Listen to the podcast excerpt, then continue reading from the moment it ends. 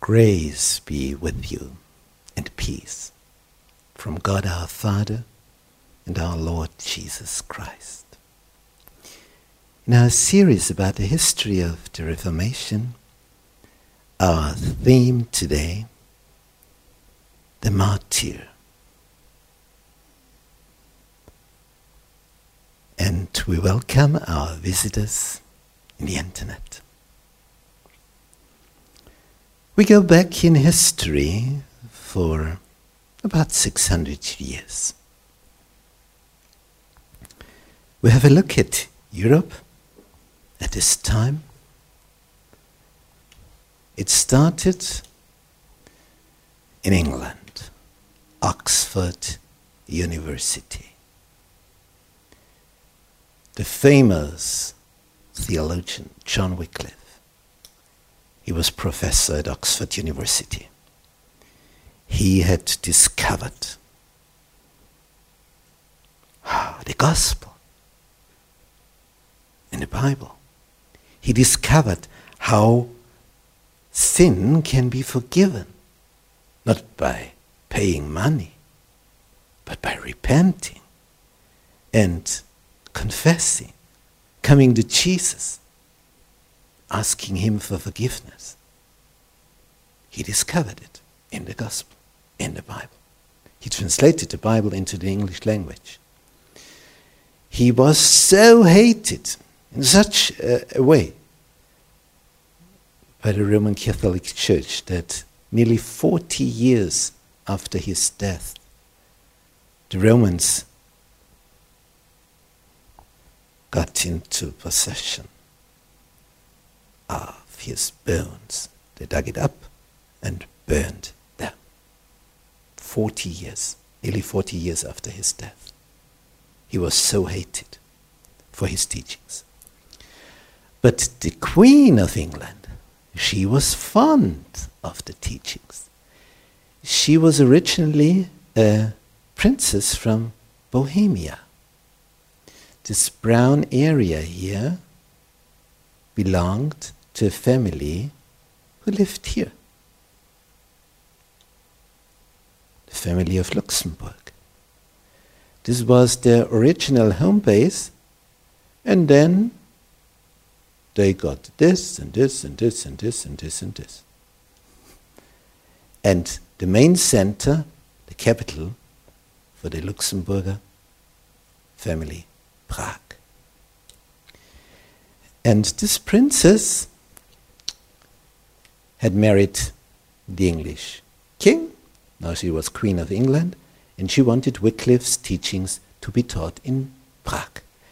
So she, so she sent two missionaries to Prague. But they were soon, as foreigners, recognized as something that has to be watched suspiciously. And they, they couldn't just talk, they would have been sent away or killed. So they, because they were artists, they used this talent for telling, telling by painting.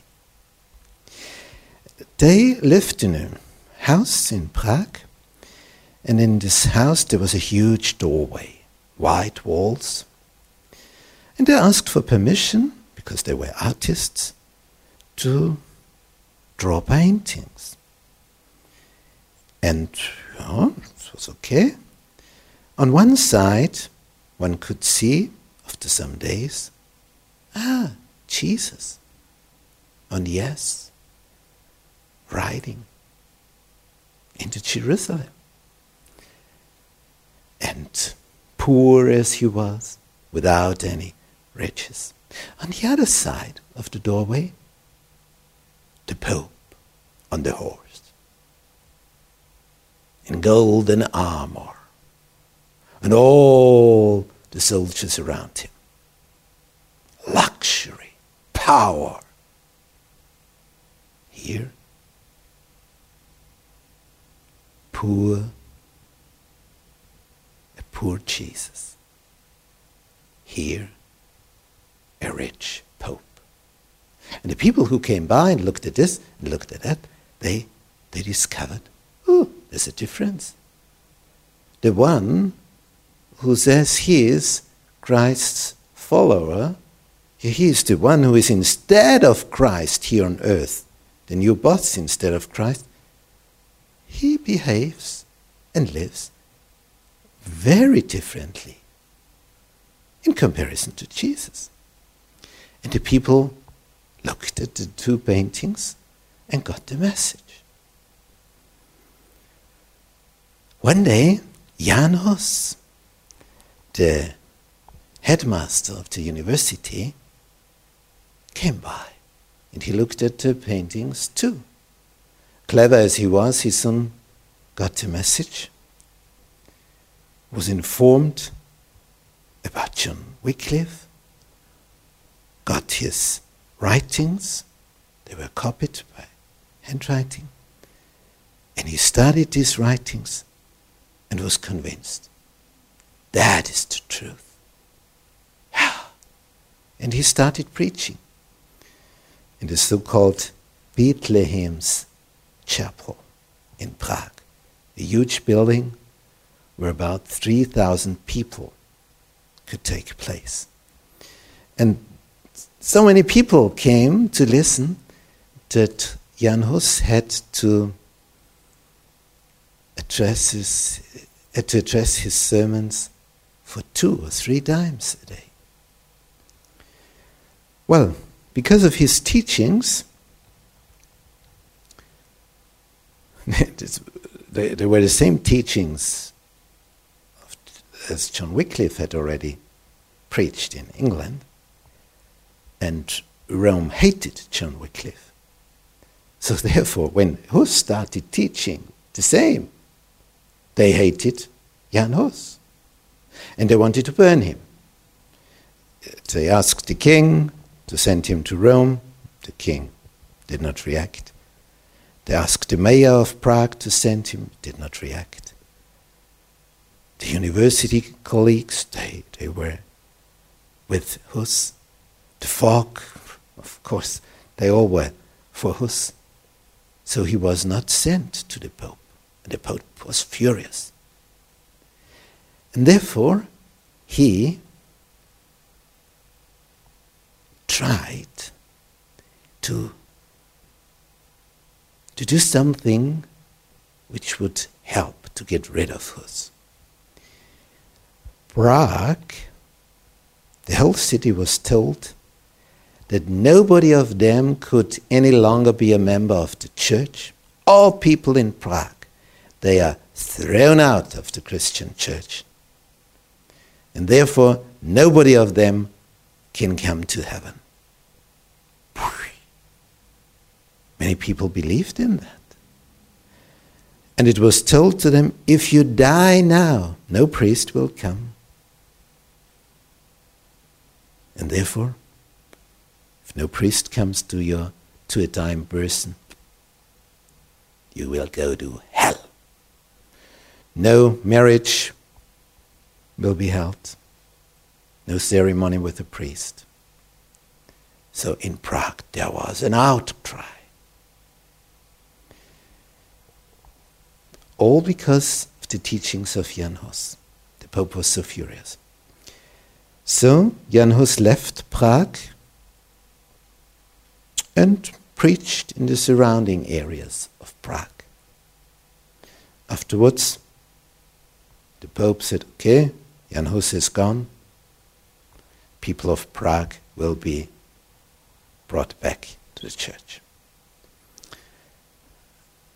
After this stabilizing, Hus came back.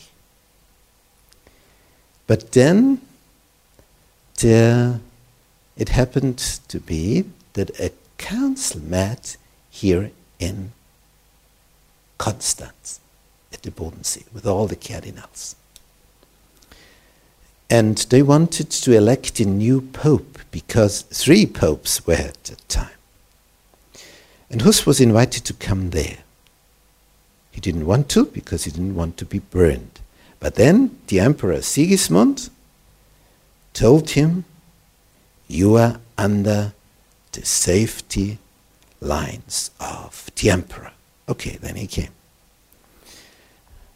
He was there for a few days when he was arrested, thrown into prison. The emperor was furious because the Pope had done that. How, can you dare? It, I, he's under my protection, the emperor said. Well, a person who isn't in harmony with the Roman Catholic Church, no need to guarantee him protection or safety. He is in prison and he will stay in prison. The Pope said that happened. Now, this Pope lived a very unmoral life. He had killed persons. He regularly was together with prostitutes and so on. And in the end, all these cardinals made a decision that the Pope, who had sent Hus to prison, that the same Pope was sent to the same prison Hus was in. Imagine. That, that, that, that was a sensation. The Pope sent to prison. Have you ever heard that before? So, in a way, Hus and the Pope were colleagues in the same prison. But the prison for Hus was in a less fine condition. Because in those days prisons were ah, ugly rooms. Deep down in the earth, no heating, everything in one room. Living room, kitchen, sleeping room, toilet, restroom. Everything in one. You cannot wash yourself. No washing for days, for weeks. And what gets normally into a toilet, a restroom, and is washed away, stays there. And the smell, the ugly smell of that. Whew. Unbelievable. Flies will come. Rats. Darkness. Ah, it's horrible. Only a little bit of food. After months, Hus was called in front of the cardinals and they told him, Repent, repent, repent. But he didn't want to. He, they wanted to force him to say that the Roman Catholic teachings, that these are the truth. He refused. Then I told him, then you will, we will burn you. Not even this could change his mind. So, in this way, they made a special present for him. It wasn't a present, but they said so. On his very birthday, 6th of July, 1450, they burned him on the stake. And he said that Hus was singing when the flames came up. He was singing. So we are sure that he cannot have had any pain. Otherwise, he couldn't sing. When his fellow men in Bohemia, here, got the message that their beloved leader was burned in Constance, an uproar broke out. The Hussites, the followers of Hus, they, they were so furious. And the emperor just sent his army to kill all the followers of Hus. But it was a sensation. The victory was with the Hussites. Very astonishing for the emperor. He sent another army, the same. They won, the Hussites. They had a special tactic. They had, as peasants, wagons, and on these they stood and they made a circle with the wagons, like the, the farmers going to the Wild West when Indians attacked. They built a, a castle of the wagons. And the same tactic, same strategy, the Hussites practiced. And when these knights in their armor neared, attacked, the Hussites had a weapon. It was a long stick, and at the end,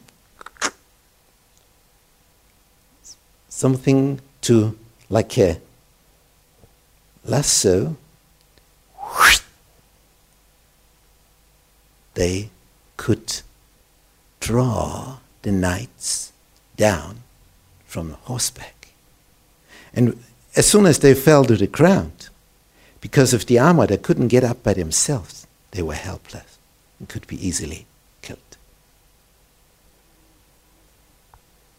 The military leader of the Hussites, Jan Žižka, he was blind on one eye.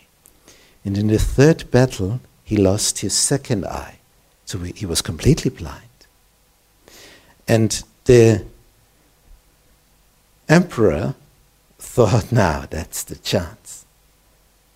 They have a blind military leader, and now that's easy. But he won the next battle as well. But then he died, he was old, and the follower of him, Prokop, was of of the same military experience. And the Hussites won again. After five lost battles, the emperor and the pope they decided, okay, we start talking with the Hussites. And this talking happened in Switzerland, this area, Basel. And there the Hussites could present their wishes. They wanted to, to live according to the gospel.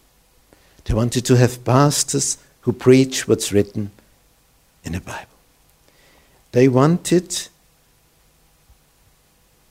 that when there is the ceremony of the Last Supper, that not only bread is served, but wine too.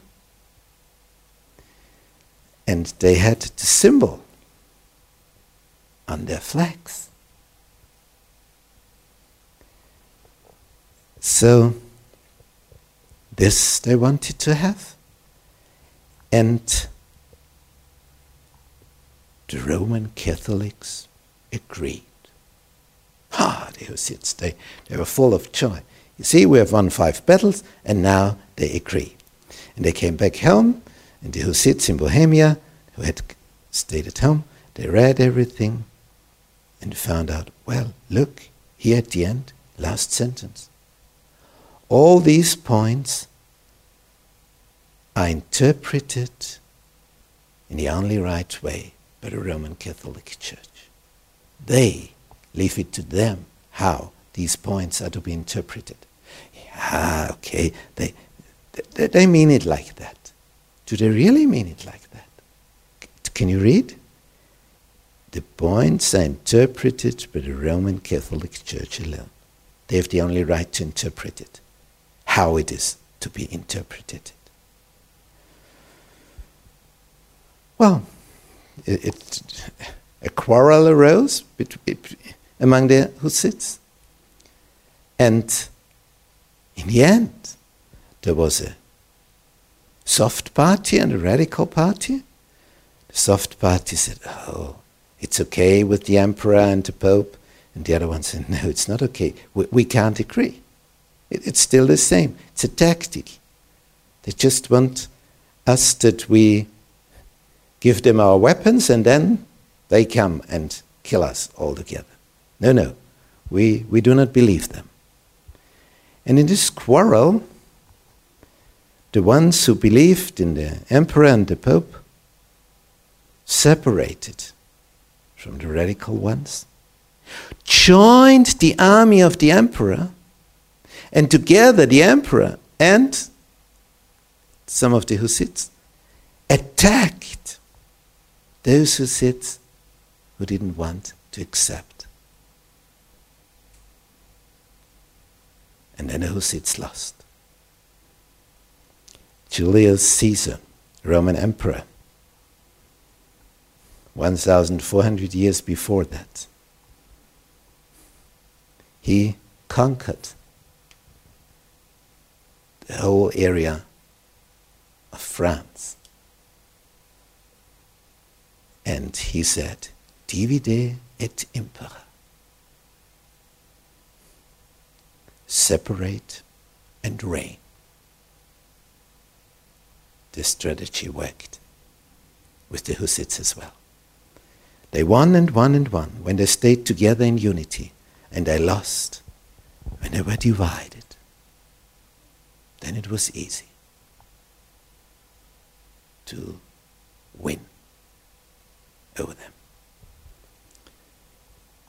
In this time, when we look at this map, we see in 1,000 years how the political picture of Europe changed.